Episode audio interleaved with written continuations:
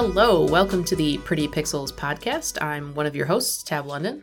And I'm your other host, Joey Crunwell.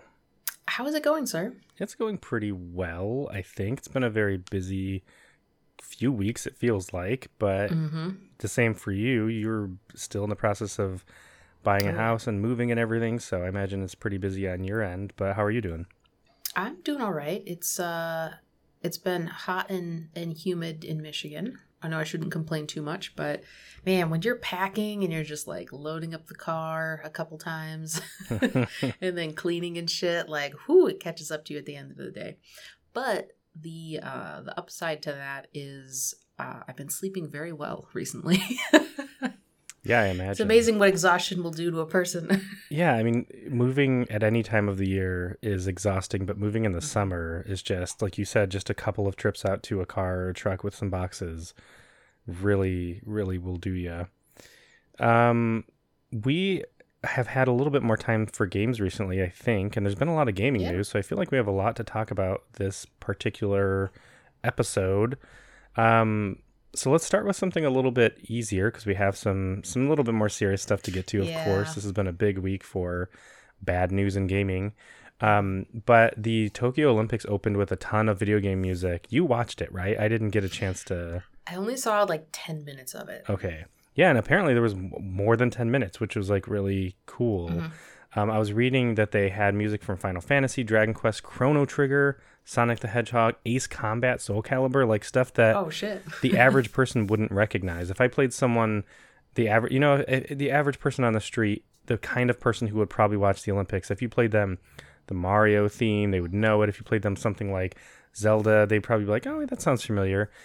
And, you know, it may be even Final Fantasy, but that's even still a little bit. But like in Japan, these are all like pretty well known. They have concert music, uh, video game music concerts all the time over there. Mm-hmm. But the fact that they had these deep cuts like Ace Combat and Soul Calibur was and Chrono Trigger, I was I was just I mean, of course, Chrono Trigger is known for having am- amazing music, but again, if I played the average, you know, person in the United States watching the Olympics a track from Chrono Trigger, most of them probably wouldn't know it. So I was so happy to read that. I thought that was really that was really cool. But what watching it, what was your reaction like? Were what was it like? What was the response from the crowd or anything? There were no people present. Oh, that's for right. the, at least the part that I saw. Yeah. right, yeah. On social media, people were like, "What the fuck is this? This is boring." Which Really? I thought was a little rude because, like, you're kind of commenting on like a culture's interpretation of certain themes and stuff. Yeah. And be like, "This is stupid." Like, check yourself. Yeah. Um, you mentioned at the Winter Olympics a couple years ago, two or three years ago, that they played video game music as well, I think, to me. And I was like, oh, wow.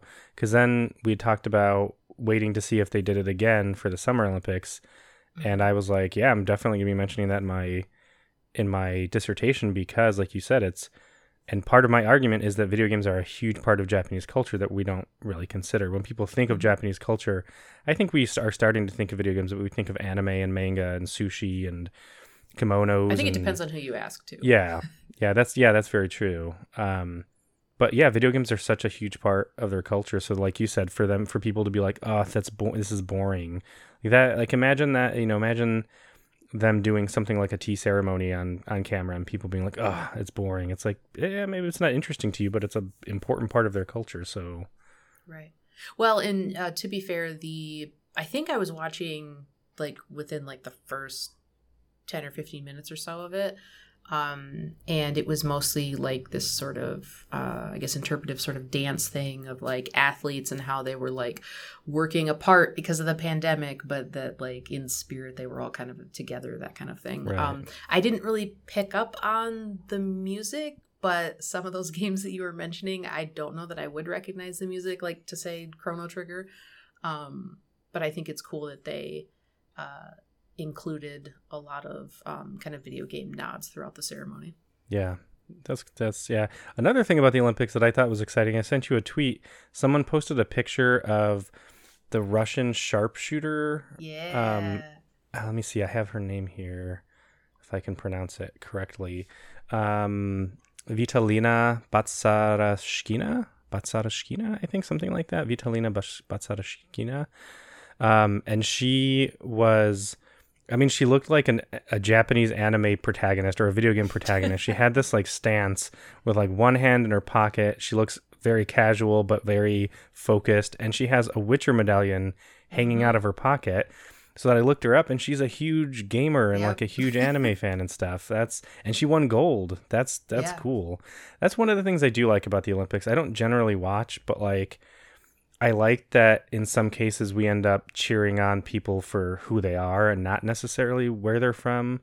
Um, I understand a lot of people watch to cheer on like your home country or whatever, but sometimes these athletes just have incredible stories and seem like really interesting, cool people beyond their you know identity of nation. So Exactly. That's how I've always been as well. Like I find myself gravitating towards like interesting personalities and different like backstories and stuff like that. And at the end of the day, like you're regardless of which um sport you're watching, you're you're getting to witness what these amazing athletes that have put so much of their time and effort and just passion into and like that that's incredible. Yeah, yeah. There's definitely a, a human draw, I think, to the Olympics that goes beyond like we're talking about like countries winning medals. A lot of times that ends up being what it boils down to. Sure. But watching, because I have such respect for like athletes, anyone who's really good at what they do and has put, like you said, all this time and dedication into it. There's just something that's always super impressive about that. Um, another bit of news before we get to the big old heavy one is uh, EA announced Dead Space, uh, a Mhm. remake for Dead Space, the the horror survival horror game, um, with a brief teaser at the recent EA Play. Have you played any of the Dead Space games or have any I have interest? Neither have I, I. I am interested. Um, I didn't look at the teaser though. I should have done that before we started recording today. I should have too, but I didn't. Perfect. I, I meant to because I have two of the Dead Space games that I bought because they were it was that it's that whole thing like people kept saying like well if you like Resident Evil you'll love Dead Space like they're very similar in some key ways so uh I they sounded very cool I played I think the demo of one of them on the Xbox 360 and it seemed cool and so it was one of those things where it's like I'll get around to it kind of thing but um so I do think it's cool that they're remaking it cuz now I can play the original and you know Yeah. because apparently they're next gen exclusive so they're not going to be they're going to take advantage of the new hardware to do some really cool stuff in the game so Oh, that's cool. yeah i think that's really cool um all right let's let's just do it let's rip the band-aid off so Yeah. uh, um, Bloomberg reports uh, on a new lawsuit, the state of California suing Activision Blizzard for a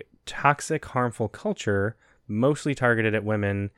Um, that has, the suit alleges, in one former employee, uh, has resulted in one former employee committing suicide. But the details of it, I mean, we're not going to go through all of it, but they talk about obviously there being um, abusive uh, managers um, taking advantage of women Mhm. and doing things like what, it, was one of them called like a cube crawl where they sort of Yep. crawl through or over these different cubicles where people are trying to work and um, having a frat boy culture and things like that. Uh, since then there's been a lot of activity on social media. I've seen a lot of people who used to work for black uh, black division. Wow that's a that's a different company. Uh, mixing the words together activision or blizzard. That's a that sounds like a cool name though black division. Anyways um and a lot of former employees of these companies coming out and saying yes i witnessed that um you know i i didn't feel like i could do anything or uh, I felt like if I did say something, or in one case, I saw someone say they did say something and then they were basically kind of pushed out of the company, Mhm. um, which doesn't sound surprising whatsoever. But Nope. since then, um, Blizzard employees over, let me see, I had to pull up the article because this has been updated.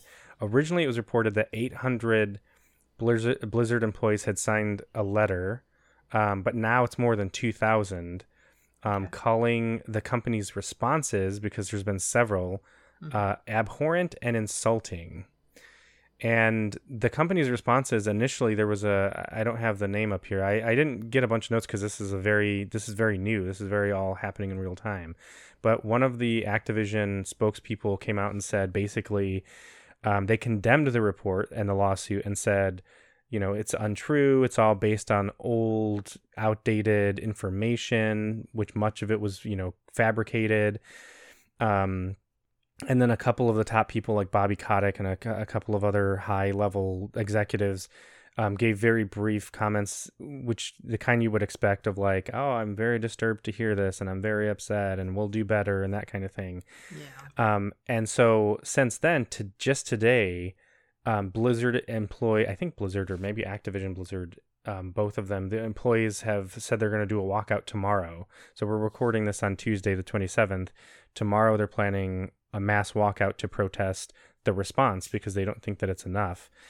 Um, so that's again, it's, it's by the time I post this, I'm going to try to edit it and have it up by tonight. But even by tonight, there might be a, a new mm-hmm. advancement. But it's an ongoing discussion. I'm glad that people haven't stopped talking about it, but right. um, we did think it was important to, to cover it here. So, what are your Absolutely. thoughts on this?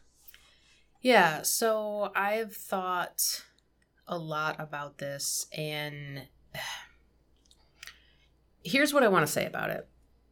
It has become increasingly difficult to have hope. Hope for the future of video games, hope for the future of gaming culture, and hope for the the future of an industry that is driven by these giant companies who care more about dollar signs than the uh, safety, success, and well being of individuals. Right. And these kinds of reports and stories that we're talking about today, they seem to crop up every few months now, mm-hmm. you know, at least. Um, and each time there is this outrage and this anger and this pushback.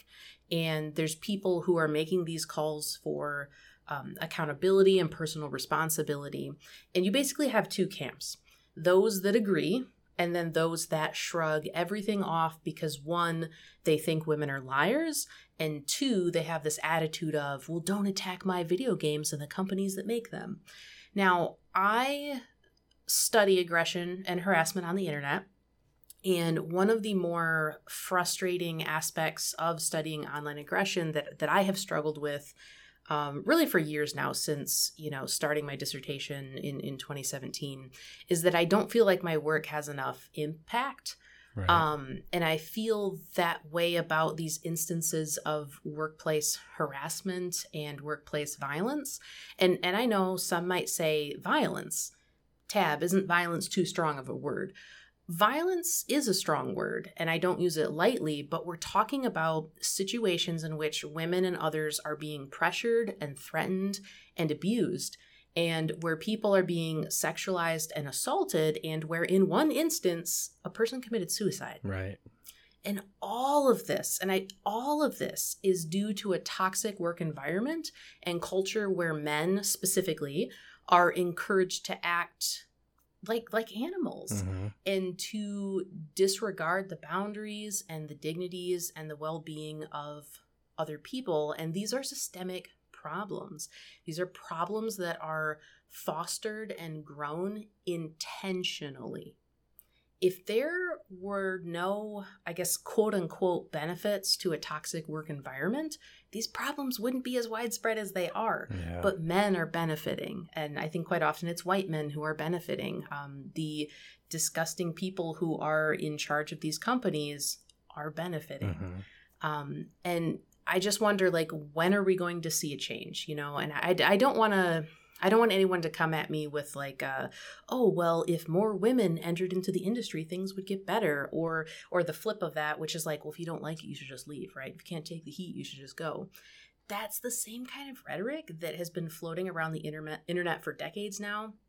I think it's old and it's tired, and it's really gotten us nowhere because um, not enough people are invested in addressing the the power structures that contribute to and encourage the level of toxicity that we're seeing in in the industry.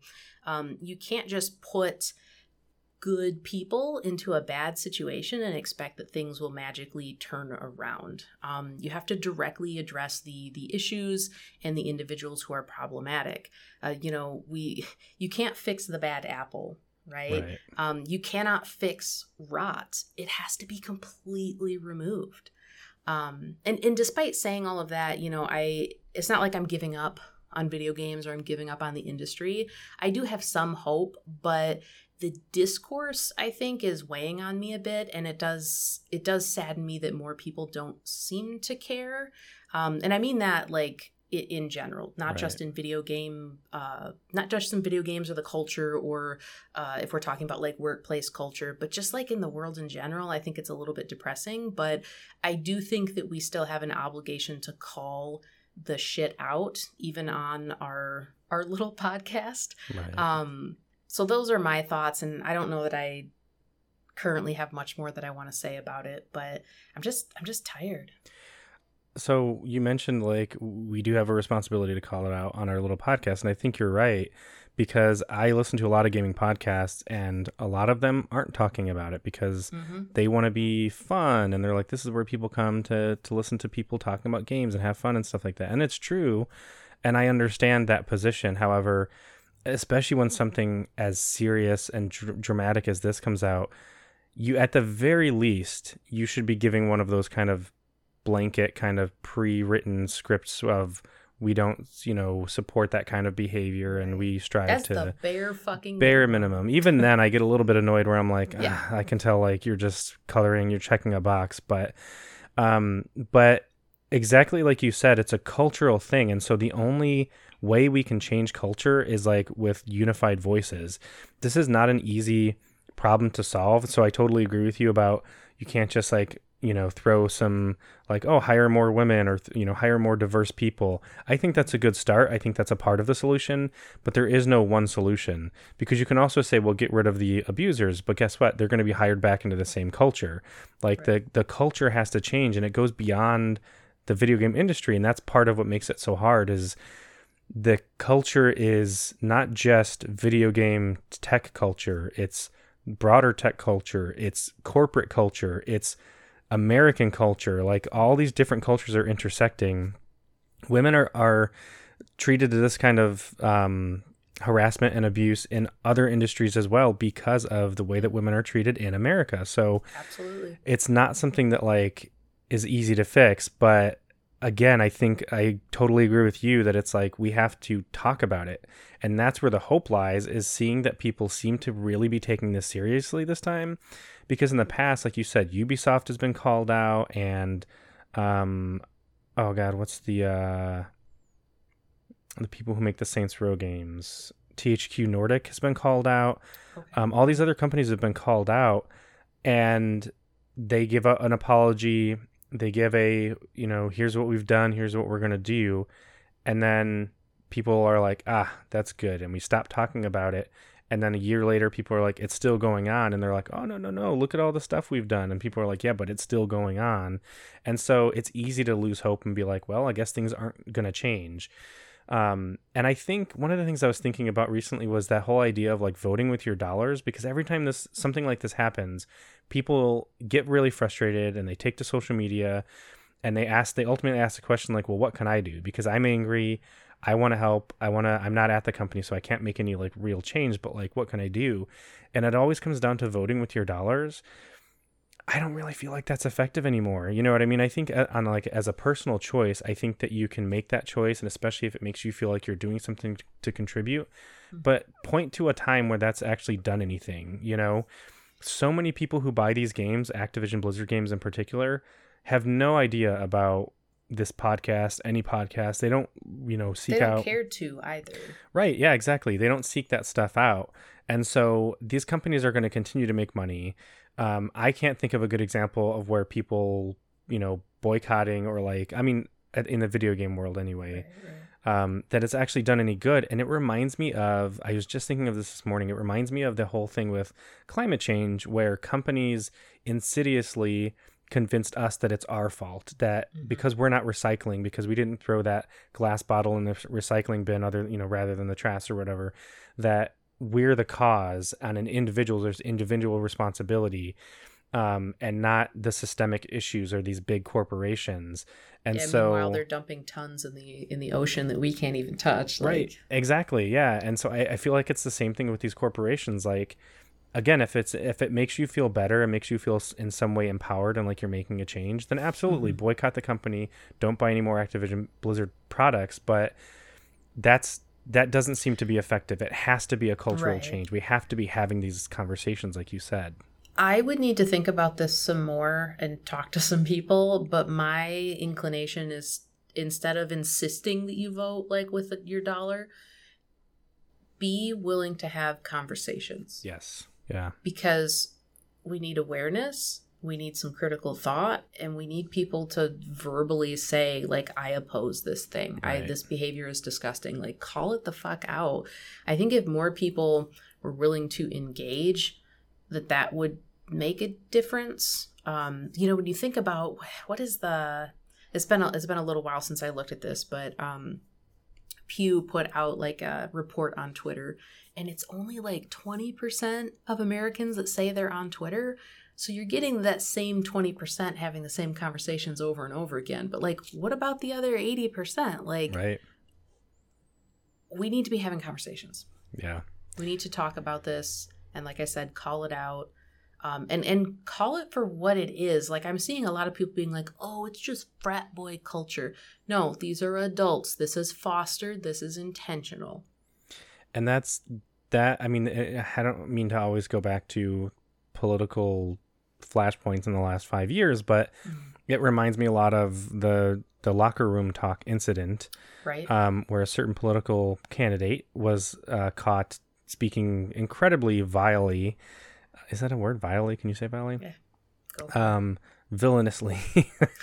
That's a little too dramatic but um just being really toxic and um just really shitty and sexist. And the excuse that so many people gave was it's just locker it's just locker room talk. It's just what it's just boys talk that's how boys talk. And it's like that's that part of that cultural thing that i'm talking about where it's Mhm. like it goes well beyond the video game industry. It's a cultural problem in america in the western you know western world. The the hope that i'm getting you know to end on a hopeful note as you did is with this walkout. So i saw the letter yesterday that that at that point in time 800 people had signed and now it's up to 2000 and i was like you know i guess i guess that's nice but like that still doesn't mean anything. I do appreciate the courage that it takes to sign something like that because you're putting your name to a document that's public Mhm. and there might be repercussions unfortunately for that because someone in your chain of command at that company might be one of those toxic people because again it's this is not a, a few people this is not a few bad apples this is a culture that's what the lawsuits lawsuits alleging a culture of toxicity and harassment and abuse. Um so I do appreciate the the the courage that it takes to sign that but I think back to that Palestinian aid controversy that we talked about just Yeah. weeks ago where there was a letter from Game Informer. Uh, uh, no, sorry, not Game Informer. Um, was it IGN? I think it was IGN. Came out and said, you know, all of our um, staff signed this letter. And what did that do? You know what I mean? Did it make any real change? It feels like in that particular case, it was sort of swept under the rug, as these things often are. So you make a stand, you take this courageous thing and sign this letter, and does it do anything? I don't know. I haven't seen instances where it does. So I feel like them walking out is a, is another step. They didn't just give up. They didn't just sign the letter and say, "Okay, I did my part." They're so incensed by the lack of response or the sh- the shitty response from these Activision Blizzard higher ups, where they're uh, very obviously just doing this the typical, "Oh, we hear you," "Oh, we're disgusted too," all that kind of thing, and they're like, "No, like."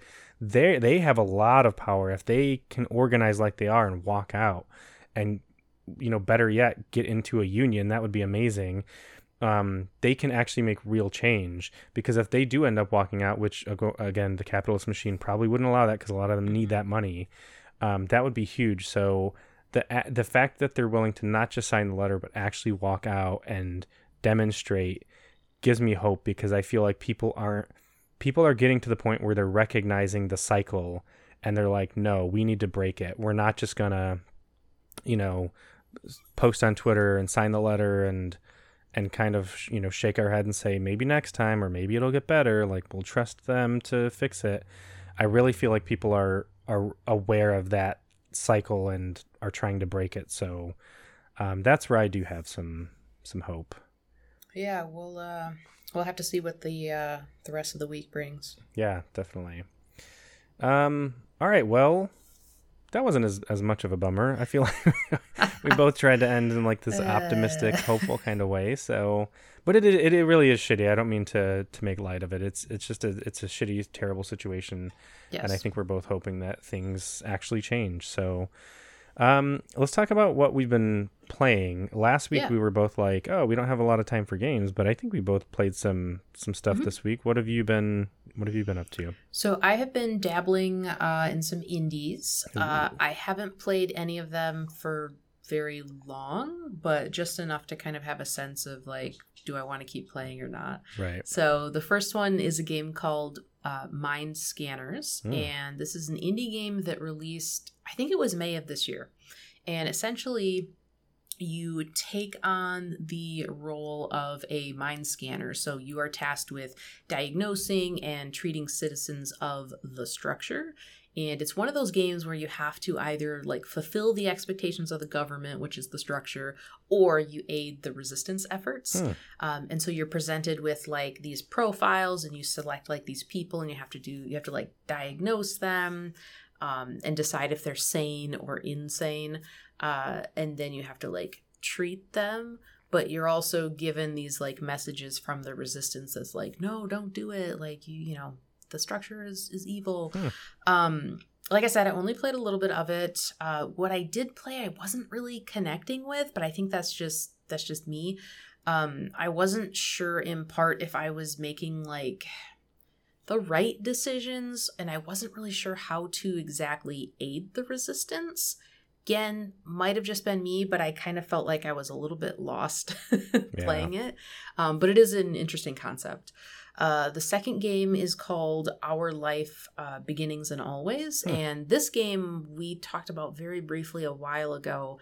Um, it released in, I think it was November of 2020. And it's a customizable uh, visual novel. And so you start out as a child and you're growing up in this like beach community where another kid has just like moved in and he, you know, was kind of set up as the love interest. Um, I think I put in like an hour into it. Um, I'm definitely looking forward to putting more time into this one. Uh, from what I've seen so far, it's pretty well written. I like the art style, and it just seems like a nice visual novel to kind of sink into and relax.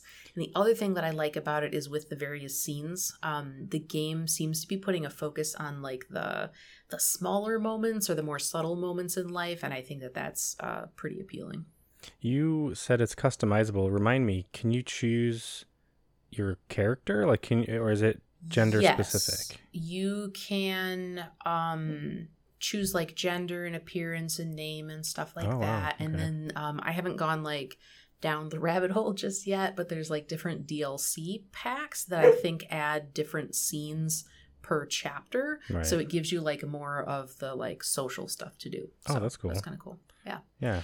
And then I have one more game, real quick Call of the Sea. I'm really excited about this one. So I just started playing it today. It was developed by, I think it was out of out of the blue, and it came out last year. And this game is a mystery set in the 1930s. So you Hmm. play as this woman um, named Nora, and she has this like mysterious sort of skin affliction um, and she is in search of her husband who like months earlier went off to try and find a cure for her disease and he went to this island in the pacific i don't really know why it was like this specific island that he went to but so you arrive on the island and you're like by yourself and i mean it's a tropical island setting so you know i love that Yeah. um, the music is great. Visually, it's pretty appealing. Um, and it's it's a puzzle game. And typically, I don't like puzzle games, but I'm definitely intrigued by uh, what's been set up so far, and just like I said, the environment and the writing and the music. what kind of graphical style is that one? It kind of reminds me. It's not quite this, but it kind of reminds me of Sea of Thieves. Okay, a little bit Maybe- cartoony, but like yeah, a little bit cartoony, but like 3D bright, character popping models. colors. Okay. Yeah. Yeah, I, I've heard of that one, and it sounds really intriguing. Um, and you you mentioned it to me, I think earlier today, and you said I don't want to say too much about like the premise or whatever, and I can see why because I feels like that is the type of game where you just need to go through it because on the surface it seems simple, but it's actually kind of mysterious and a lot of stuff, um, you know, is revealed. So, yeah, that definitely sounds. Where where are you getting these games? What platforms? Uh, Steam. Oh, okay, cool. Mhm. I was Uh, Mind Scanners and Call of the Sea were on sale two days ago, and so I bought them both cool. at the same time. I sent you a joke message at one point saying that we I, should also get a Steam Deck and we should go to a haunted house or something and play Phasmophobia because it's that funny would that you should mention that because wait till we get to the feature. oh oh that's interesting. Oh shit. Okay. Spoiler alert. Now I now I think Mm. I know one of your answers, but um which by the way, we didn't say what our feature was. No, it's we a little, little, little too late for that, I guess, but we're talking about desert island games. So we're almost there, so I guess I won't really say much more about it, but um I've been playing a lot because the games that I've been playing on my own, I finished Doki Doki Literature Club. I got the platinum trophy for that. I love it. The only the final thing I'll say about it because I don't want to again, I don't want to spoil anything about it. So if you haven't played it, once again, I'll say it. I think this is probably the 27th time I've said it on the podcast, but At it's least. free on it's free on Steam. And if you look at it and say that doesn't seem like a game for me, give it a try because it's legitimately not what you expect probably unless you've heard about it already. Mhm. Um so that's all I'll say if you haven't played it. Uh, check it out. It's free on Steam. If you want to buy it, it's only $15 for download or, or physical purchase. So it's on all the latest consoles. I got it for PS5.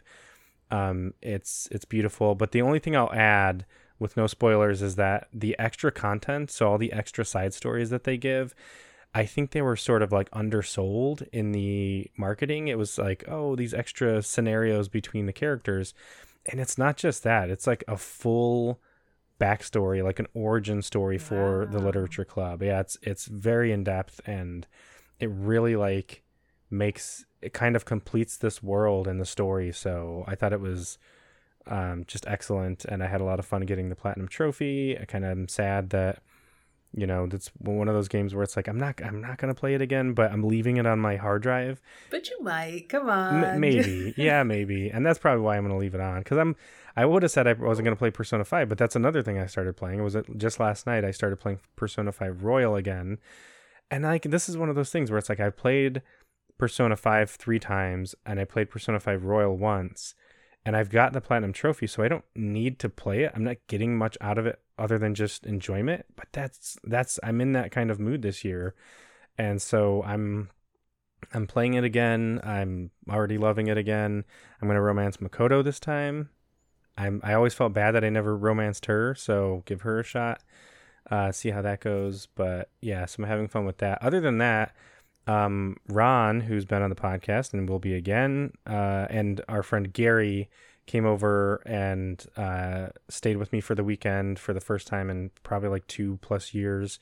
And we played a ton of games. We played like Lethal League, Rocket League. We played a lot of um, Overcooked, Gang Beasts, um, and then we played a lot of Halo One or Halo Three multiplayer. And then Ron and I played through part of the first opening area of Halo One co-op. Um, and that was just a lot of fun. Like number one, it was weird to play again. Anytime I play an old shooter, I remember remember them handling very different. You know what I mean? I remember them with like modern shooter controls. so I had to get used to just some of the weird things like the left trigger being throw grenade. I'm like, what is that about? And not like aim down sights or anything. Um and so it was it was a little weird to get used to, but once I did, it's just such a simple, fun shooter. So we played a ton of that. Um I was, you know, ha- I feel like I have to get back into the habit because, like, when I watch people play shooters now, because I haven't played a lot of them recently, I see them doing these very specific types of techniques where a lot of it's about using cover, peeking out, things like that. Um, I need to get into that habit. Otherwise, if I play Halo Infinite online, I'm going to be because my I'm using old school like you know confront the person and do strafing and like dodge like that kind of stuff and not using cover all that much. So I need to get This is gonna get be on fun. that. Although I have to wonder if Halo Infinite is going to use those kinds of mechanics or if it really is going to lean into the old school like just Hmm. run and gun kind of kind of thing. Um but that that was a lot of fun. I one of the things I was so impressed at and this is one of those things that like Microsoft adds these features that just really show how competent they are with dealing with the hardware that they develop.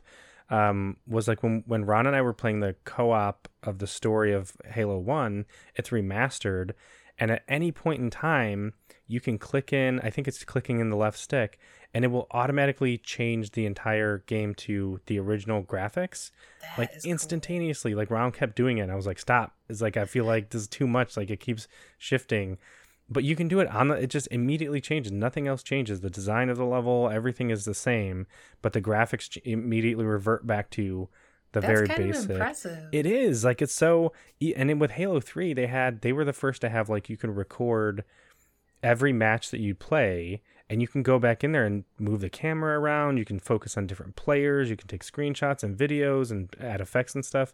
They they're like the I, I can't I don't even know what to call it really, but the way that they allow you to work within these game worlds and record things and again change the graphics on the fly, it's small and not everyone will even check it out or appreciate it, but I was super impressed with that. And it just made me extra hyped for um Halo Infinite.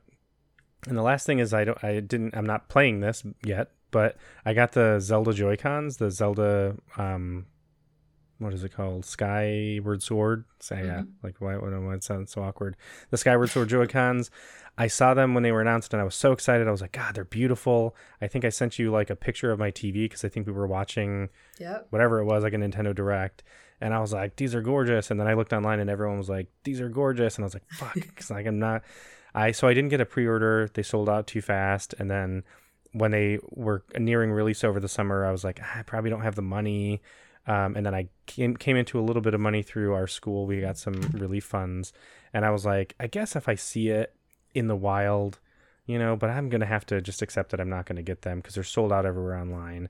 And then when Ron and Gary came up, we went to Meijer, and I was like, let me just stop by the electronic session section. And guess what? Boom, they were right there. I was like, come over and unlock these. Give me them, give me them beautiful, pretty Joy Cons. So I'm so excited to have those and to not touch them for six months until the next Switch game that I play.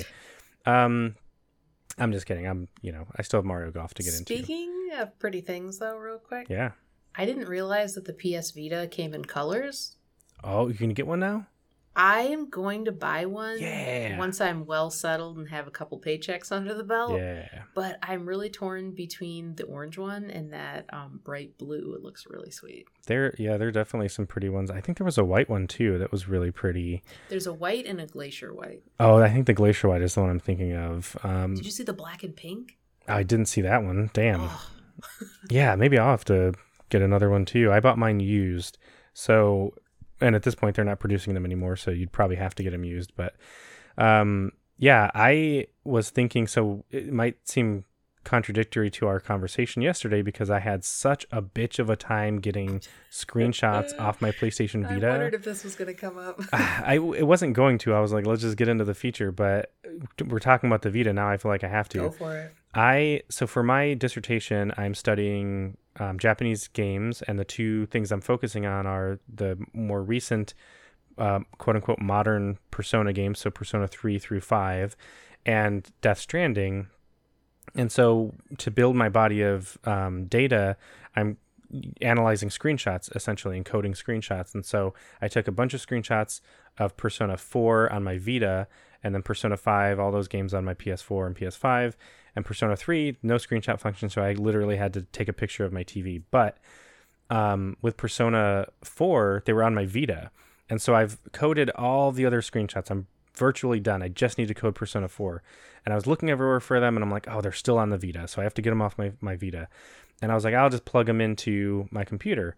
Nope, you can't just plug them into your computer. You have to have the special software. Try to download the special software. Oh, you need a special security patch for an outdated version of uh, SQL or not not SQL, um, Visual or something, you know, C plus plus or something.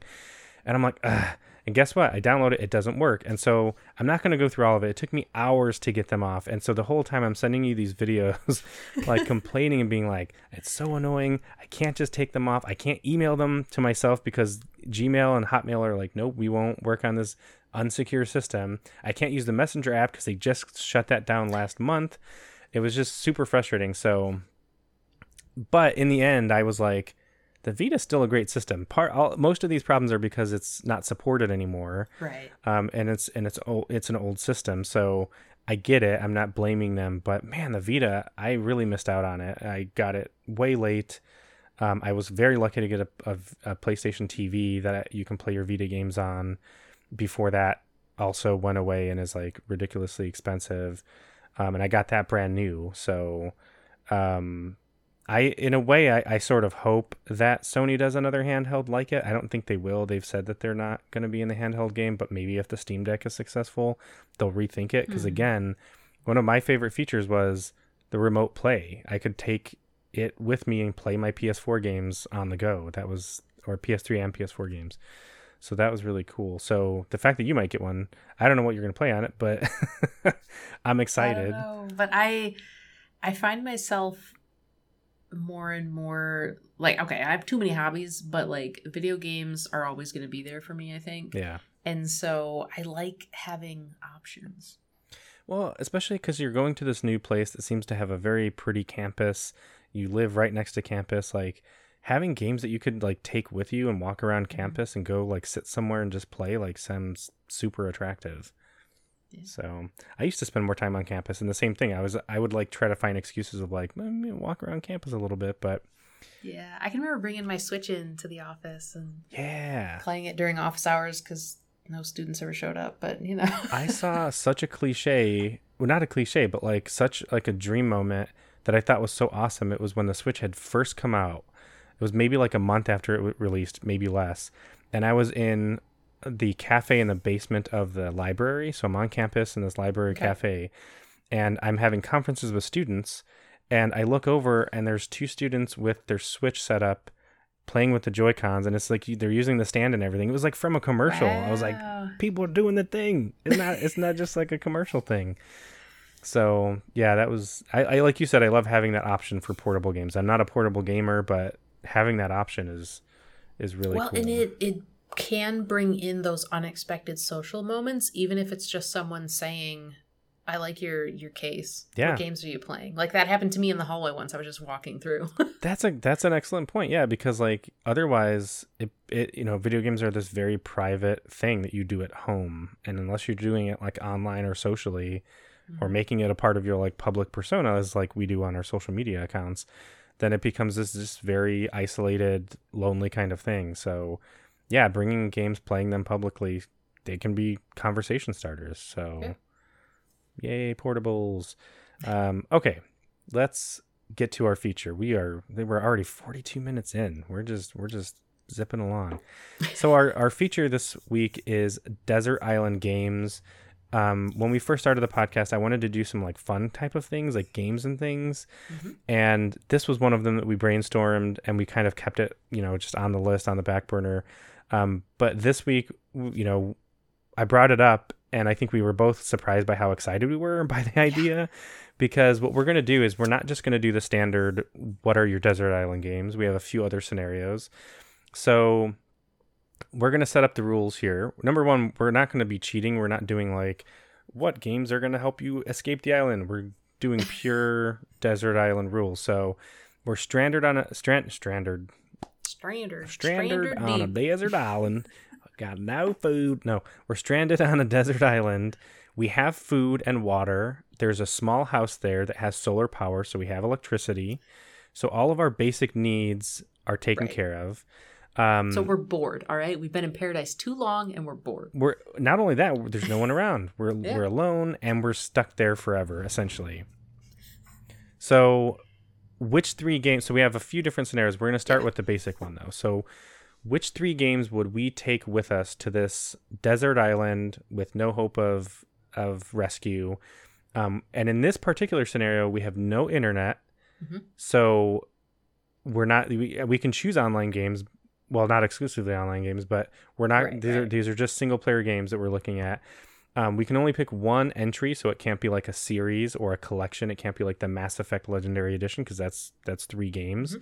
Um, and it can be any system. So the game we pick we automatically magically have the system. The system is there for us. So um, so let's talk about our three. Did we want to bounce back and forth? Yeah, let's do that. all right do you want to start? What's one of your Okay, my first one should not be a surprise to anyone who knows me. It's gonna. The I Witcher feel. Three. Oh shit! Okay, that was a little bit Oh, of oh, a surprise you because think? well, I'll I'll tell you what I think because I thought it was gonna be one of the ones that I think. But The Witcher Three, that's a big, massive game. big massive game i i just love the atmosphere in that game like it just sucks me in i i have returned to it multiple times that's probably going to continue throughout my life um i can't wait till it's like 2040 and they did like a remaster but i don't know. Yeah. um but no like i just i it's it's got a deep story. It's well written. I love the music. Like there there i definitely have some critiques but overall it's a game that i could revisit again and again. Um and i just i don't know. I i love the world. Yeah, and it's so different from that tropical island setting that you're going to be seeing every day, which is beautiful. I love that setting, but at some point it's going to get it's going to be the norm. You're going to get Mhm. used to it. And so revisiting this very like dark, you know, European style like mountains and woods.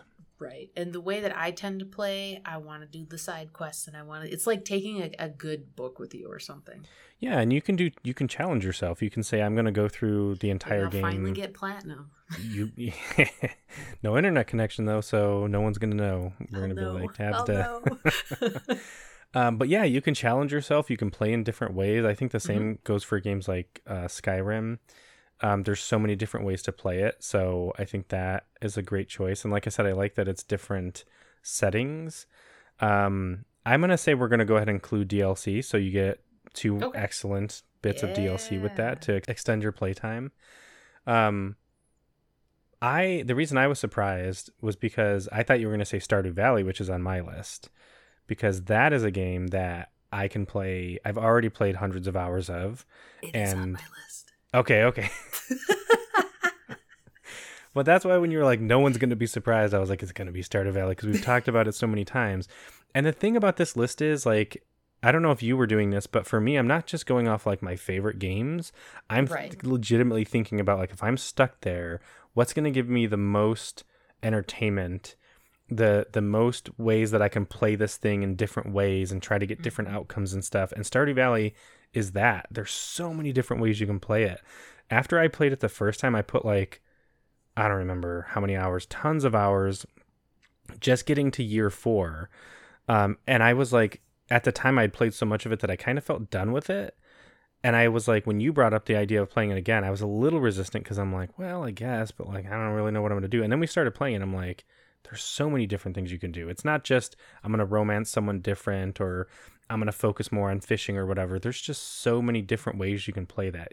And there's so many different maps. You can play the mining map and focus on Mhm. mining. You can play the fishing map and focus on fishing. Um, you can romance different people. You can romance, you know, multiple people. You can get divorces. There's just you set up different farms. Like there's so much that you can do in that game that I feel like I would be able to either binge it and like these giant chunks or just play a little bit each day or use it to like fill time.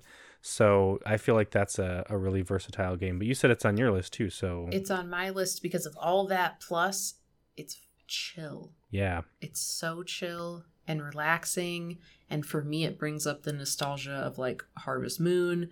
Um, yeah, it's just it's it's a wonderful game. Yeah, and I feel like it you know, we talked about it before and I was talking about how it scratches like a particular itch in my head of like productivity. And I feel like if I'm on this island, I'm going to be doing stuff probably going to be doing stuff to like survive or make life better. Um but outside of that there's going to be a ton of downtime, so I'm going to have that anxiety of like am I not doing enough, you know. Yeah, when I've been out in the sun for too long, Yeah. You're delirious. sit in my hut and just heat stroke. God. playing away. Um, but yeah, so so that's that's a great choice too. What's uh what's another one of yours? I'm kind of wor- Okay. wondering if we're gonna have the same one here too. I went back and forth, man. But I was looking at the other categories and I was like, eh, I'll save that game for one of the other ones. so my third game is Fallout 4. oh wow, that's not a, Now, that's a surprise. I, I, I don't, but it's big. There's a lot to do, options. Um, because originally I was like, oh, I gotta have like a Far Cry game, right? yeah, but they're usually not as big. There's not as like again just like options stuff. Um, and I can still, you know, get the pew pew in in Fallout 4. Yeah. Um, there's, you know, companions, romance. Um, plus I love the the grittiness and the moodiness of the world. Um, so yeah, and, and I I feel like I would need big, just big games in general. Um, you know, some could argue like, oh, Stardew Valley is not that big, but like you said, there's just there's so much to do, um, and you can mix up your your different playthroughs and stuff. So that's why I went with Fallout. Yeah, you can play well beyond year three in Stardew Valley. there are Oh, people yeah. into like, you know, Year over 10 plus years. Yeah. Um, that is an excellent choice. I think for the same reasons that The Witcher is, maybe even more so because you can customize your character and roll, quote unquote, roll different characters every time. So you can be like, I want to play it this way as like a purely kind of verbal, persuasive character. Um, and then the next playthrough, like, nope, I want to go melee. I want to go like aggressive. I want to be kind of evil. And so I think there's there's a lot. And the DLC. I never got to the. Is it Far Harbor? yeah, And apparently that's pretty good. and there's so many outposts for you to save. So you can just keep Preston. saving. That well, that's might get another thing, annoying. though. Never mind. Oh god, yeah. You're like, is there a feature Regret. to turn turn it off? Um, but yeah, the same thing. I mean, uh, with the romance, again, there's plenty of partners for you to to try to romance. You can be mad every time that you can't romance uh, Valentine. Is that his name? Yeah. Yeah, Aw. every time. Maybe you're like, this time will be different. Maybe this time. Um, Uh, what's your other game? My other game, and I'm wondering if this is the one you saved for another category, is Red Dead Redemption Two. Um, kind of the kind of the same thing we're talking about with these big open worlds. There's a lot to the story. The story itself is pretty chunky. Um, there's not a lot of f- not a lot of freedom in terms of how you approach the story. I mean, there is mission to mission, Yeah. but like everyone's story is virtually the same. But what you do in between those missions is vast. There's so much that you can do. And the reason I put it on this list where I don't have internet and not on the, the list where you want to play online is because there's a lot of stuff that you can't do in the online game, especially if you don't have the currency and stuff like that, um, that you can do in the single player. So for me, I would rather do the single player because I can get to a point in the game before the final stretch where things start changing um, and just go explore the world and I can go Right. camping and I can get a sense of like we were talking about with The Witcher of like wouldn't it be nice if I could go camping on a plane and there'd be you know rain and all these different animals the animals are so incredibly rendered and everything so Mhm. um yeah for me Red Dead Redemption 2 would be that kind of big expansive open world game I think that's an excellent choice, and I'm now regretting my decisions. um, hmm. that question though, question. yeah So with the uh, not the next category, but the online one, when you said three games with online capability, you're not just limited to the online capability, right? Like you would still be able to play base Red Dead, but it has the online Yeah. component. Okay, okay, okay. Yeah. All right, I'm good. oh, oh okay I see um and so my last game because you t- you gave all three of your games right Yeah. Well, you Um, fucking stole. I stole. Star. Yeah. um. So my last game would be Persona Five. I hesitated Ah, with this course. one because there's not. It's not an Did you, open though? world. I Did you? not well. Okay. I just started it yesterday, so no. I love this game so much. It is. I have to redo my like. I have on my blog. I have like a top twenty-five list, and I I think it's lower than it should be at this point. I haven't Um, visited my list in like years. I know. Yeah. I, I recognized yesterday I went and looked at it and Doki Doki Literature Club is up there, but again I think I Oh. have to bump that higher. Um, but Persona 5 is easily one of my favorite games of all time, probably top three at this point. And I mean, think about it. I've already spent hundreds of hours playing it. It's a single player Mhm. game, it's not an open world game, so the narrative is very linear, and yet it's huge. There's tons of stuff that you can do, there's all this side content. Um, and my first playthrough was probably close to 150 hours because I just really took my time. I did a ton of stuff. Uh, I played, as I mentioned already, I played through the base game three times. I played through the um, Persona 5 Royal uh, once, and now I'm playing through it again. So even without that desert island scenario, I'm spending hundreds of hours in this game, and I'm not required to. I'm not stuck with just Right. this game. So, if I were stuck with it, I think I would play through it a bunch of times, and I would romance everyone. Um, I would, you know, play through it in different. Again, there's not like a ton of ways that you can play through it differently, but um, I definitely can see myself playing a ton of it, and I think it would just be a nice, pleasant reminder of, you know, times that came before my Mhm. you know being stuck on this island and knowing i'm gonna die so um but persona 5 royal i should Wow. clarify not just persona 5 persona 5 royal because it has Right, a bunch of right, extra right. content so um so yeah that's my my last core game our next Cool. category is a series so Mhm. you can pick just one series so this is not added on to the three games that we've picked Right. this is a different scenario. Instead of picking three games, we can just pick one individual series. Again, no internet, so no online capabilities. Um, but again, every system. So any system that you want, you get it for whatever you need. Um, but yeah, what's the one one? You get every game in that series. So every you know core game, every side like offshoot game. Mhm. Um, what's the one series you would choose? This one's hard because I'm stuck between two franchises, but the one that I put officially on the list was Far Cry. Um, because at the end of the day, I really love open world games and I like first person shooters.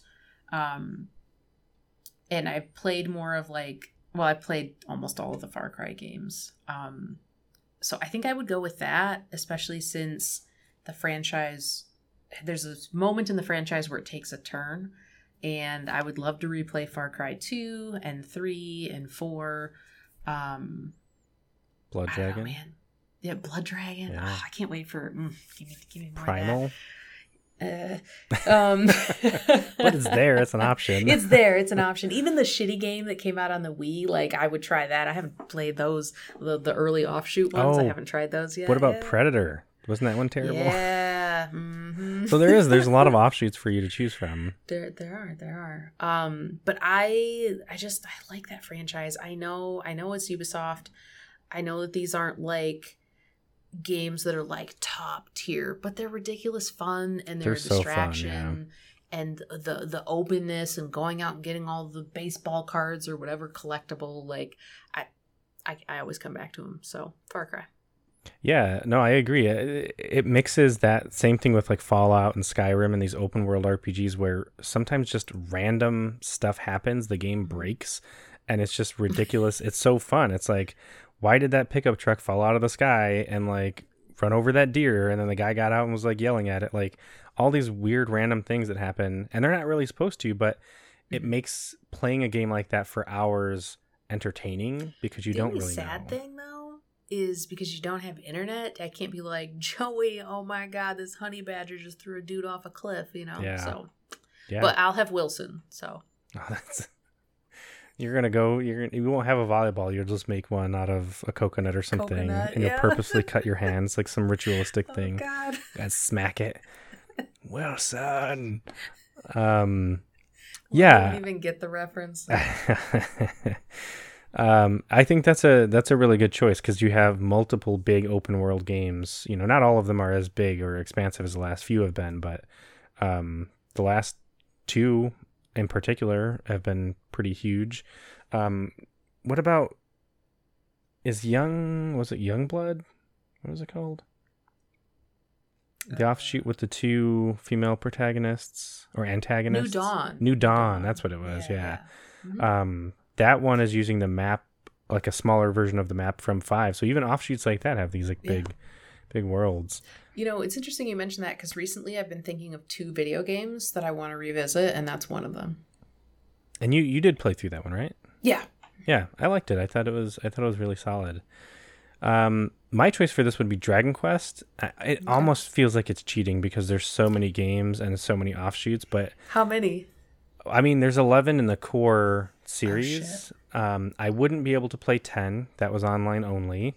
But oh there have been there's 11 in the core series and those some of those have remakes and remasters so Oh, i would shit. get the original versions for like the nes but then i would also get the the the remakes on DS and 3DS. Um, and so I already know like f- Dragon Quest 8 and Dragon Quest 11 are two of my favorite games of all time again. Not quite Persona 5 level, but I love both of them and they're both huge Mhm. giant RPGs. Um, and I've played a handful of the other main games, probably like half, but there's half that I haven't played. They're all big, very traditional JRPGs. From from what I have played, they all have the same kind of quality, the same kind of dedication. I mean, that's part of what is intrinsically a part of the series is like making every game the same experience that fans have come to love. So I can pretty much guarantee that I'm going to like all of the games. And there are the two Dragon Quest builder games. There's like a Dragon Quest slime game that's kind of like a puzzle game. Um, there's a bunch coming out that I won't have access to because they ha- they're not out yet. But um, there's just all these like side que- these side games that would would I think be a lot of fun too. So I just think even just playing the core series from front to back would be just hours and hours and hours of, of time because I don't remember. I played like half of them, but I don't remember them. So I think it would be really fun to revisit them. And you know, even if it only took a week, because you're going to be playing a lot of games, you know, Yeah. even if it only took a week to beat each one, that's you know, But that's so much content. yeah, That's ridiculous. yeah. There's there there's there's a ton there. So Yeah, I think it's smart to pick like a beefier franchise. yeah, yeah. Because I was thinking of you know replayability and hmm in a case like this, the quantity, the quality is up there again. I think all the games are great, but the quantity is is just so attractive. Like these games aren't as flexible or malleable or like you know as like these open world like Fallout and Far Cry. Right. Um, but there's so many of them. They reach back for so many years, and there's so many different types of experiences because it went from 2D to 3D and open world and all this stuff. So, and there's a lot of optional, like really hard end game quests in them. So that beefs it up. So for me, yeah, I think Dragon Quest is a. It was it was tempting to say Persona, but there's a fraction of the. That's what I thought you were gonna say. I, I thought about it because I love the offshoots too that, that I played. I love the dancing games. I love the the Musou game, but like, I just looked at Dragon Quest and I was like, because Persona, I don't know if I would get that much enjoyment out of one and two. I didn't when I tried them or tried the one.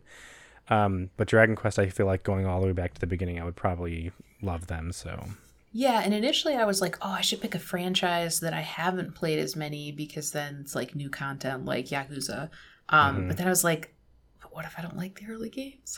yeah. so stick with stick with what I know. So our next category, I feel like we should have we should have nailed down some of the specifics of this one because as after I wrote it, I started Mhm. thinking about it. I'm like, well, what do I mean by this? So let me just read the category. It's one single console with every game available on that system. Again, no internet, but if the Mhm. game isn't like an online game, let's not an online game, but like a downloadable game only, a digital game, you would still get it. It would still be on the system. Okay. So I feel like I didn't clarify that. And the other thing is, I didn't clarify anything like hardware, like, you know, disk drive space. So in right. it's impossible to have every digital game on the consoles. which Magically? we- But yeah, magically, like maybe you have a stack of like external hard drives or something. So That's how I was approaching it. yeah. Okay. So no internet still to play games, but you have backwards compatibility. You have Mhm. all digital games that have, you know, are available to be downloaded. You have those. Um, so yeah, so basically one system with every game available to it. So this one is really hard because I'm very tempted to be like, well, just give me the PS5. There's so much. Because you have PS4 and PS5. Yeah. Yeah. But I didn't choose that. What did you choose? I chose the SNES What? because Record if I'm scratch. if I know if I'm stuck on an island for the rest of my short life because I probably can't stand it for too long. I, I want to try something that I haven't had the time or like the money to get into. And I I sometimes feel a little weird, a little guilty that with like the retro stuff, I don't know shit, or I feel like I don't know shit. So to have the time to dedicate to something like the SNES, you know, you have Harvest Moon, which I would love to revisit. Um, Donkey Kong Country, Super Metroid, uh, Super Mario Wor- World, Yoshi's Island, A Link to the Past. Like, that would be so fun. the saddest part again would be I wouldn't be able to communicate with anyone about my adventures. But yeah. And if I knew, if I like, you know, you were in, on that island and I knew you were on the island and you had an SNES, part of me would be like, oh man, it's so sad. I'm never going to see them again. But I'd be like, but at least now they're going to play Chrono Trigger because you kind of right, have to yeah, at some Chrono point. Trigger. um, that is interesting because part of me wants to say, why don't you pick a Wii then? Because the Wii had the Virtual Console, which had a Oh, healthy true. number, but it was still only a tiny fraction of the SNES Hmm. life. So if you you either get the very expansive SNES catalog or the very expansive but a lot of shovelware Wii catalog and Yeah. some SNES games, but I think I would I would go with the SNES. Yeah. That's a, that's I'm very I'm very excited and happy to I'm hear. glad that surprised you. it was yeah because I thought I was like I could see most people picking like a modern console. Like if you don't pick PS5, picking PS3 because PS3 if you get the fully Yes. backwards compatible, you get PlayStation 1, PlayStation 2, and PlayStation 3 and PlayStation Vita because you can or PlayStation Portable and PlayStation Vita because you could download those games. Ah. So that would Sometimes I'm sad that I sold my PS3. Yeah, it was. It's it's. I Mhm. mine's broken. I think so. I'm I'm sad that I might be losing it as well. That's one of those that I probably will replace someday. Um, but I also didn't choose that one. I feel like that would be a great choice. That's probably my number two. I went with the Xbox Series X, the current library. Look at that face. Sell out. No. that face. I wish people could see um, wow, your dude. disgusted face. I okay, so the Xbox Series X catalog in terms of current gen, next gen games is very small, but this is like the most backwards compatible um, console I think in existence. I mean, if if you want to count PS3, but you know that's that stopped with PS4, so you you get every Xbox game every Xbox 360 game, every Xbox One game, the Xbox Series X games that are out there, and then Xbox arcade games, a lot of indie games that came out. Um, and so I feel like, again, sort of in terms of quantity over quality, you know, as I'm talking about it, I'm a little bit regretting that I didn't pick PS3 because PS3 has far more. Oh, shit. Yeah, I'm actually, I'm going to change my answer. Uh, uh, I'm uh, changing it. I haven't fully. cheating. Okay, I I don't know. It's not You cheating. know I'm not on the island about yet. this, everyone? What? As he was like, "Here's the prompts." He's like, "But don't cheat. But don't cheat. But don't cheat." And I'm like, "What do you? Who do you think I am?" I said eventually that I did. I trusted you not to cheat because you're not that type of person. But Eventually, but sometimes I'll hear people play these kind of games on podcast, and they're just always looking for like the the the funny answer or like the cheating Yeah. answer where it's like, well, I'd pick Stranded Deep because it'll teach me how to leave the island or something, and it's like, oh, come on. Um, but I I don't think changing your answer is cheating. of course, because you're the one doing it. because I'm the one doing it. Um, well, I would have let Alright, you. I would have. I thought you might have changed it to the Wii when I said that. I would have let No. you change it. You know, um, I, I am going to change it only because okay. So I do think the the Xbox Series X is a great answer. I think if someone else said that, I would be like, that's smart because the catalog is just massive. I loved my Xbox 360. I played tons of games on it. It gives me all the Halo games, all the Gears of War games That's true. um, Civilization Revolution, tons of games that I love. Uh, however, my heart, I can't get away from Japanese RPGs, and PlayStation has those. And so if I got the PS3, I would get, I would get the Persona games, all of them, um, and I would get most of the Final Fantasy games and a a number of Dragon Quest games, not too many, but some Dragon Quest games. Um, I would get. I don't remember if Chrono Trigger. I don't think they ever. Well, no, I think they did because it was on the PlayStation One. Um, so I would get Chrono Trigger. Oh. Like, I would get a bunch of these games that were made available on a PlayStation console. So I should have thought that one through more. Again, I was going for quantity over. I that's what made me. That's what triggered it. I was saying I'm going for quantity over quality, and then I thought quality equals JRPGs. God damn it, I can't give those up. So Quality equals JRPGs. wow. for me, for me, um, because again, Persona Five is not a game like Fallout where I would consider Fallout more of like a quantity because there's just so much freedom and flexibility. You can play the game a million ways, whereas Persona Five you can really only play- the game like a couple of ways. What do you consider Witcher Three? I would say that's um, Can it be both? I think it's yeah, I, yeah. Again, I don't mean quality in terms of like it's a good game. I just mean that's Sure. what gives me the most happiness. Mhm. So like, am I going to pick a game that gives me the most happiness or that's going to fill the most time? That's why I'm talking about quality versus quantity. So Xbox Series X would fill the most time, give me the Yeah. most games, but the PS3 backwards compatibility would give me the most intense joy. And then plus, am I really even either one of these? There's so many games. Am I really going to get through all of them in my lifetime? Probably not. On this So, island, eh. Yeah, Dead Okay, Island. There's zombies now, and they we have to escape. What three games do you use as weapons? Um, okay, so that's uh, single console. Yes. Our next category is finally we finally got internet access. Mm-hmm. So three online game or three games with online capability. So we get, like you said, we get the single player, um, but I imagine the multiplayer is going to be the big draw for us here. So what games would we want that we could play by ourselves, but also play with other people? And the stipulation we have to throw out for this one is that number one, people are on these games no matter what. So if you pick an old game that's the servers are down, people aren't playing it anymore, magically the servers are back up and there are people populating the servers. So okay.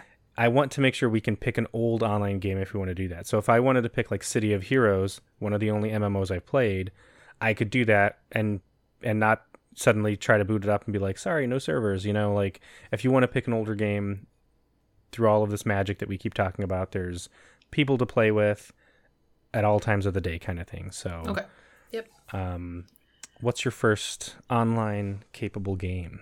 Well, I'm gonna go a little bit against what you you said Mhm. because you were you said that the online component would be the main draw. This is where I had Red Dead because I get to do everything by myself, and then I can also be like Joey, go, come camp with me. Let's go fishing. Yeah, that's true. That's a good so one. it's a virtual hangout space that can be chill, or there can be action or exploring. So that's why I chose that one. And yeah, it's the same sort of reasons that I was talking about, right? You get to be a cowboy, huge, expansive world. There's snow. There's Yeah. Cu- Cuba, right? There's like a fictional Mhm. Cuba there. You you don't All have open access to that. animals. All the animals, I, fishing. I want to go back to that game so bad. I'm I'm keeping myself from doing it because well I'm I'm freaking busy, right. but also with um the director's cut of Ghost of Tsushima coming up, I'm like Oh, okay I know. I'm gonna play that. So That's that's true. That's a good one. Um, similarly, I picked Mm-hmm. Grand Theft Auto Five because Ah. number one, big you know single player story, but the online mode of that, guess what? You can do a private server, so I can play the online map by myself if I wanted to, There you or send you an invite. And the same sort of thing. There's just this big sandbox that we can go swimming. I like having the single player option because I like the animals, and they always said that they were going to try to integrate the animals into the online servers, and they didn't. But I do want to go out and get eaten by a shark and all that kind of stuff. Um, but if you and I just want to fuck around and Yeah. fly planes and try to like just do the stupid stuff that you do, show you my yacht that I never use, yeah. f- fly that big giant flying fortress that I bought that I never use, all that kind of stuff. You know what just occurred to me? What? Would be more sad than you sitting on a desert island and you're like, "Oh, I'm gonna play GTA with Tab today," and you send me an invite, and I'm like, rejected. Yeah, I don't want to Ah, play with you, and I'm- you're like, "Oh, I'm busy. oh I think I'm gonna take a amazing." walk. It's beautiful outside It's on this beautiful. I'm gonna watch the sunset fall again. day. Oh, Um, shit. Yeah, that would be that would be heartbreaking. Uh, so what's your what's your second online game? I'm curious if we're gonna have. I feel like one of these we're gonna have to have an overlap, but what's your? No, I don't think so at all. at all. Nope, because my Oh, second one is Black Desert Online. Definitely, yeah, not over. I've never even played that game. So Big, what's huge MMO, high fantasy. The combat is great. There's so much to do. Like if you want to spend your hours taming horses, do it. You want to be a lumberjack, do it. Like there's so much detail. I haven't played it in years, but there's just so much to do. And you can do a lot of it, at least when I played the things that I was interested in. You could do solo, you can team up with people. Um, there's monsters to fight. Like there's it's it's mind-blowingly uh I think rich with with content. It might have changed a little bit because I think when it um I know there were some changes, and now people are like it's pay to win. But when I played it, there was there was just a ton of stuff. I can see so that. keep me busy. Keep Yeah. me very busy. And this is um whatever games we choose, we just magically have the platform, right? So I'd Yeah. probably have a really nice PC. I would get like, you know, my my fix of using the the mouse and the keyboard. So that that stuff's fun to me. Yeah, yeah, I, I can definitely see that. Um, and it would be, you know, it, it is one of those like quote unquote very online games where like Mhm. there's a lot of interaction and teamwork and stuff. So I can see that being really attractive. Yeah. Um, my second game is Animal Crossing's Animal Crossing's Animal Crossing New Horizons. Um, Ah. and that one I can. So we played the ever loving shit out of that game when it came out. Like Mhm. again, like uh, we said this before, but just an embarrassing number of hours in that game in the first like month that it came out. And we didn't end up burning out. A lot of people did. But the reason I chose it is not because I still love the game. I still think it would be fun to start my own island. And it does seem stupid, right? Like, you're stuck on an island. Let's play a game about being stuck on an island. Um, but the reason I chose it is because I feel like it would be, uh, other than loving it, because again, I do love it and like having all the time in the world to dedicate it to it, I would have a beautiful house, all the furniture, all that stuff. But more, it's about having a tie to the real world because it's based on a real calendar. And so I would get to live out all of these events. I would get to live out Christmas and everything, and like the weather would change. I would get to feel what that was like, kind of as a reminder in this very loose, kind of virtual way. And then there's all the social stuff of having people to my island symbolically. Um, I feel like would be really rewarding. So that game might, you know, might seem like a little bit of a surprise, but again, the fact that it's a real calendar Mhm. based on like real times and events and all that stuff i think would be would be really you know nice and i can like sprinkle it in with these other games so i can binge you know a handful of hours of gta and then pop back Right. onto my animal crossing island and catch some bugs and finish the museum and and if i ever get bored i can just start my island over again so right. i really and and that. also as you're trapped on an island playing on an island you you have more control or probably somewhat more control over the virtual island yeah so i imagine that that could also be like satisfying and give you a sense of like progress and stuff Yeah, or what if I got super inspired by the game and I was like, you know, I'm doing all this terraforming. I'm gonna do that in real life, and I start like trying to make some hills and stuff like that. It could. and then he died Could of motivate me. um. So what's your what's your third game?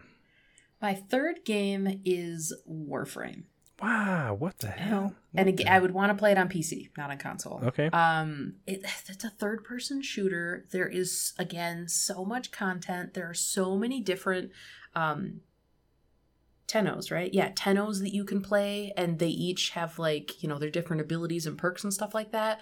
So and, it, and it's um co-op, so like you could just switch things up constantly depending on the Tenno that you wanted to play Hmm. and the the tennos that you were playing with. Um, and the other thing that's really cool is I am pretty sure that this game is still in yeah it's still in open beta, so that you know that there's going to be more that's going to change with the game. And keep that's, you busy. That's true. Yeah. Um. I so that and it's in a way sci-fi. having the online capability is sort of a a- a- uh, it's not really a cheat, I guess, but like all the other things, like when I chose like a console, like the Xbox One or the PS3, you know, it's up to this point because it has no online capability. So anything that happens in the future, you don't get that. But with this one, because it's online, you're gonna get Mhm. those patches and those updates and the content updates. So that's that's really smart. Um, and and how I mean, the only thing is like then you're gonna drag me into playing these games because like how else are we gonna communicate? So I'm Wait, gonna are we both on our play- own separate islands somehow? Like, I'm imagining it's just us, but like okay, if we're playing, you know, you're gonna send me an, an invite or something, and you know that's the only way. And I'm gonna be like, oh my god, where are you? You're uh, we reported you missing, and you're gonna be like, I'm on some fucking island, and magically there's games here. I don't know, but let's play this game because it's the only way we can talk. I'm like, god damn it, I can play Black Desert online now. Damn it. wow, Um, wow. my third game, I don't think you would mind playing with me. It's Minecraft. I'm really surprised you didn't say Ah, Minecraft because Minecraft is one of those games that, like you said, you can kind of do what you want. You can make the game what you want. I can have my own private server. I can join online games. I can play all of like the online pre developed or pre created games like a giant vampire castle. There's just so much content there. And I do understand it's very kind of simple and and all that stuff, but it's another game that they keep updating and there's Minecraft dungeons and all these other features that I've played a ton of Minecraft and I've mm-hmm. I've only scratched the surface. I know so little about it. Um, because I played with the new cave update. Right, exactly. Yeah, so I think all of that, the fact that it has become a platform and there's over 10 years worth of content, I just think there's there's so much there. And kind of the same thing if i ever wanted to i could just wipe my server and start again or and there's so many different challenges that you could invent for yourself yeah. that would keep it exciting. Yeah can i can i like part a sea? You know what i mean? Can i like you know split a sea in half and make a, a glass building in the middle like there's so many different things and it takes so much time to do that stuff mm-hmm. but i would have literally all the time in my lifetime all the time in the world so um all right. Well, our last category is a little yes. bit of an interesting one. So this one, we're stuck on an island together, mm-hmm. and we only get three games that are couch co-op games. So we have to pick three couch co-op games. We each picked our own three, and then we have to decide on which three we're going to play. So we only get three. So we're both coming into this with three, and then we have to decide. All right, ultimately, which three do mm-hmm. we want to keep? These are the only three games we're going to be so, able to play. So we have to lay out the three up front. Yeah. Okay. All right. You want me to start this time? Go ahead. Okay. So we're uh, we're I'm naming all 3 mm-hmm. Okay. Mario Kart 8 is one of them, and we okay. can make a little bit of a case for each one of them. So Mario Kart 8 is a pretty selfish one. I love Mario Kart. I don't know that you love Mario Kart all that much. Nope. Um, not nearly as much as I do, but uh, that's the kind of game that I can just play over and over and over and over again. Um, and it's just, you. and you would hate me. So this is probably not going on the list, but but I love it. Uh, there's a yeah. lot of characters. I should have thought more about that. I should have thought more about what games were you would you be. I did think a little bit because these next two I think you'll okay. be probably on board with. Spelunky is one of them.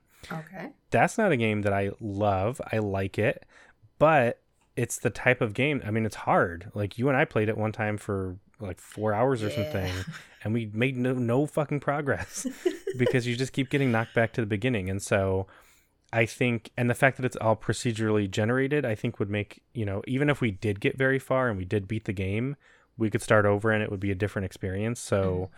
Um, I think that would be. It's a challenge, and like you have to work together. So yeah, yeah, and we can mess around and, and do stuff too. Uh, and then the last one I think you'll probably be on board with Tetris and Dr. Mario. That's a uh, game. It's a ah. combo. Get two okay, games, yeah, both yeah. both multiplayer. Is that not cheating? That's not. It's it's a single game. I have it. I'm looking at it right here. It's in my my my um. Yeah, but so is SNES. Mass Effect Legendary Edition. But that's a collection. This is a collection, but.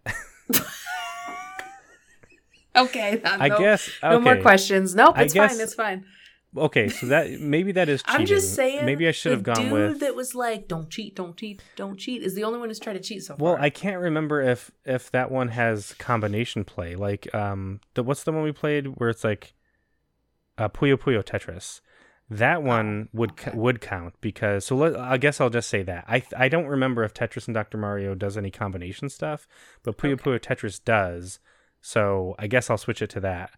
Um, I was sort of under the impression that it wasn't just like a two pack Tetris and Dr. Mario. I thought it was okay was uh, both, but um, but yeah. So I guess I'll switch it to Puyo Puyo, Puyo Tetris. So okay. Yeah. So when I was looking at this, I forgot the keyword of couch, couch co op because I was thinking like well phasmophobia, um, but okay, I have to scratch that. Well, I don't know. Should we? Maybe we can. Because that opens things up. But you know, let's let's stick with the couch for now. Okay. So Stardew Valley. Yeah, I almost put that on my list, but I thought you'd probably put it on yours. So so Stardew Valley, Minecraft. Minecraft. Uh, well, yeah. You know, yep, I oh, I guess I should be explaining. Uh, we both love Stardew Valley. Minecraft is endless. uh, Overcooked, because I thought I was thinking like we need something to mix it up a little bit. It'll be a challenge. We might end up hating each other, but if we like some of those maps that we just couldn't get, like we would feel so happy if we actually beat them. That's true. Is that new one Overcooked something collection where it's like all Um, three games but like remastered and combined or something where it's like that one I Might think would count because it's not just the separate games in a package. It's like they're all made into one package and it's all, you know, cuz all the levels are the same anyways, but Mhm. um Okay, Stardew Valley has to be on there. yeah, absolutely. Okay, so we got Stardew Valley. I'm gonna say no to Mario Kart. Yeah, I figured figured you probably would. we have to live on this island together, Yeah. so I'm gonna I'm gonna say yes to Minecraft too because I already I picked it for myself anyways, and I think like you said, there's just so much that we can do with it. So Stardew Um, Valley, Minecraft, and then I I'm inclined to say um, Dr. Mario. um Uh, you know, oh god, that or Spelunky. Yeah, Dr. Mario, I love Dr. Mario, and I could play probably hours and hours of it, but Do you think Spelunky would be better? I think Spelunky would be better just because we would get so good at Tetris or Dr. Mario pretty quickly. Okay. and and it, maybe it would still be fun because we'd both be so high level you know what i Mhm. mean but i feel like we could master that and then that would be, we'd be kind of done with it um Whereas we suck more at Spelunky. we suck more at spelunky and there's just so much more there's just so much randomness that goes on with that one that is true. so we could master it to an extent but then again there would be these new elements every time so um so are we going with stardew valley minecraft and spelunky Yeah, yeah i think that sounds good that, that sounds nice. Yeah, the only i love overcooked but i think you Yeah. know we would we would get i think we would start to work together but if there was any like irritation between us because of the living on the island and surviving and all that Yeah. i think sitting down to play overcooked would only exacerbate that Yes. and then one of us would be like, "What if you were the overcooked one and I killed you and ate you?" Um, now, I think that's an excellent list. Um, before I paid attention to the whole couch thing, can you guess what game I had on there that we could play together? well, you said Phasmophobia, which would be great. Mhm. Um, so before the couch thing, uh, the Old Republic, Star Wars: The Old Republic, no, no Man's Sky. No Man's Sky, that would have been a good one. Exploring a universe together. Endless, ex- damn, I didn't even think about that for the online That's- games. fucking rad. I mean, I feel like it would be it's its own thing solo. Yeah. And we we played it a lot uh, on our own, but I think sharing that and coming up with names for things and like, oh my god, look at this thing over here. That that would be fun. And you could build stuff. You could have mm. a planet. bases and shit now. Right. So you could have a planet in the game that's like your island, and then you're like, I'm going to leave my island now and go explore the galaxy. And from what I've seen, it's so much easier to find people. So there's like lots of communities out there. That's amazing. Um, but you don't have to go there. So if you're like "Eh, too crowded over in that sector, People. ugh. there's plenty of other systems out there that there's still no one there. So, yeah, that's a really good one. I think I don't know if I would put that on my online list, but it would be a a pretty healthy fourth. You know what I mean? If uh, if I did replace anything, it would probably be Animal Crossing New Horizons. I still like that idea of having Mhm. access to like the calendar and holidays and like a sense of normality, but that's a really good one. Um, yeah, Phasmophobia would be would be lots of fun, especially because they're so early. It's in, so early. There's Yeah. gonna be new maps and ghost types, hopefully. and- yeah. And if we're getting the hardware to play it, I wouldn't think that it was too cheating to say that you would also have a VR rig to play it with because that's Oh. one peripheral, one act, one way. I to would need to be it, stuck so. on an island and desperate to do that. So yes. Um, but yeah, that's that's that's fun. So those are our desert island lists. Thank you for listening and for joining us. yeah.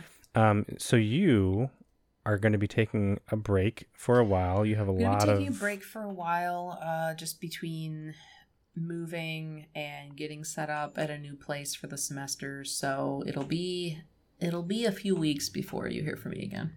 Yeah, Ron's going to join us next week. Um, I'm trying to line up a special guest for the week after, probably. I have to figure out how to record other people because um, Ron does his own recording. So when I can figure that out, I have an idea for a special guest. Um, so we'll have some guests here in the interim while Tab is abandoning us. Um, yep. no, while Tab is is doing I'm life my stuff. own island in no man's exactly, sky the entire yeah. time. um, but we will definitely hear from them again. If you want to, obviously reach out to them on Twitter at Random Mocks. I'm there at Lost per Man. You can email us at prettypixelspodcast at gmail.com. Send us your own Desert Island games. Send us some ideas for games. Yeah. Uh, we'd be happy to hear them or to hear anything. Still haven't gotten any emails. But thank you again for listening. We will see you next week. Bye. Thanks for stopping by. We tag teamed it.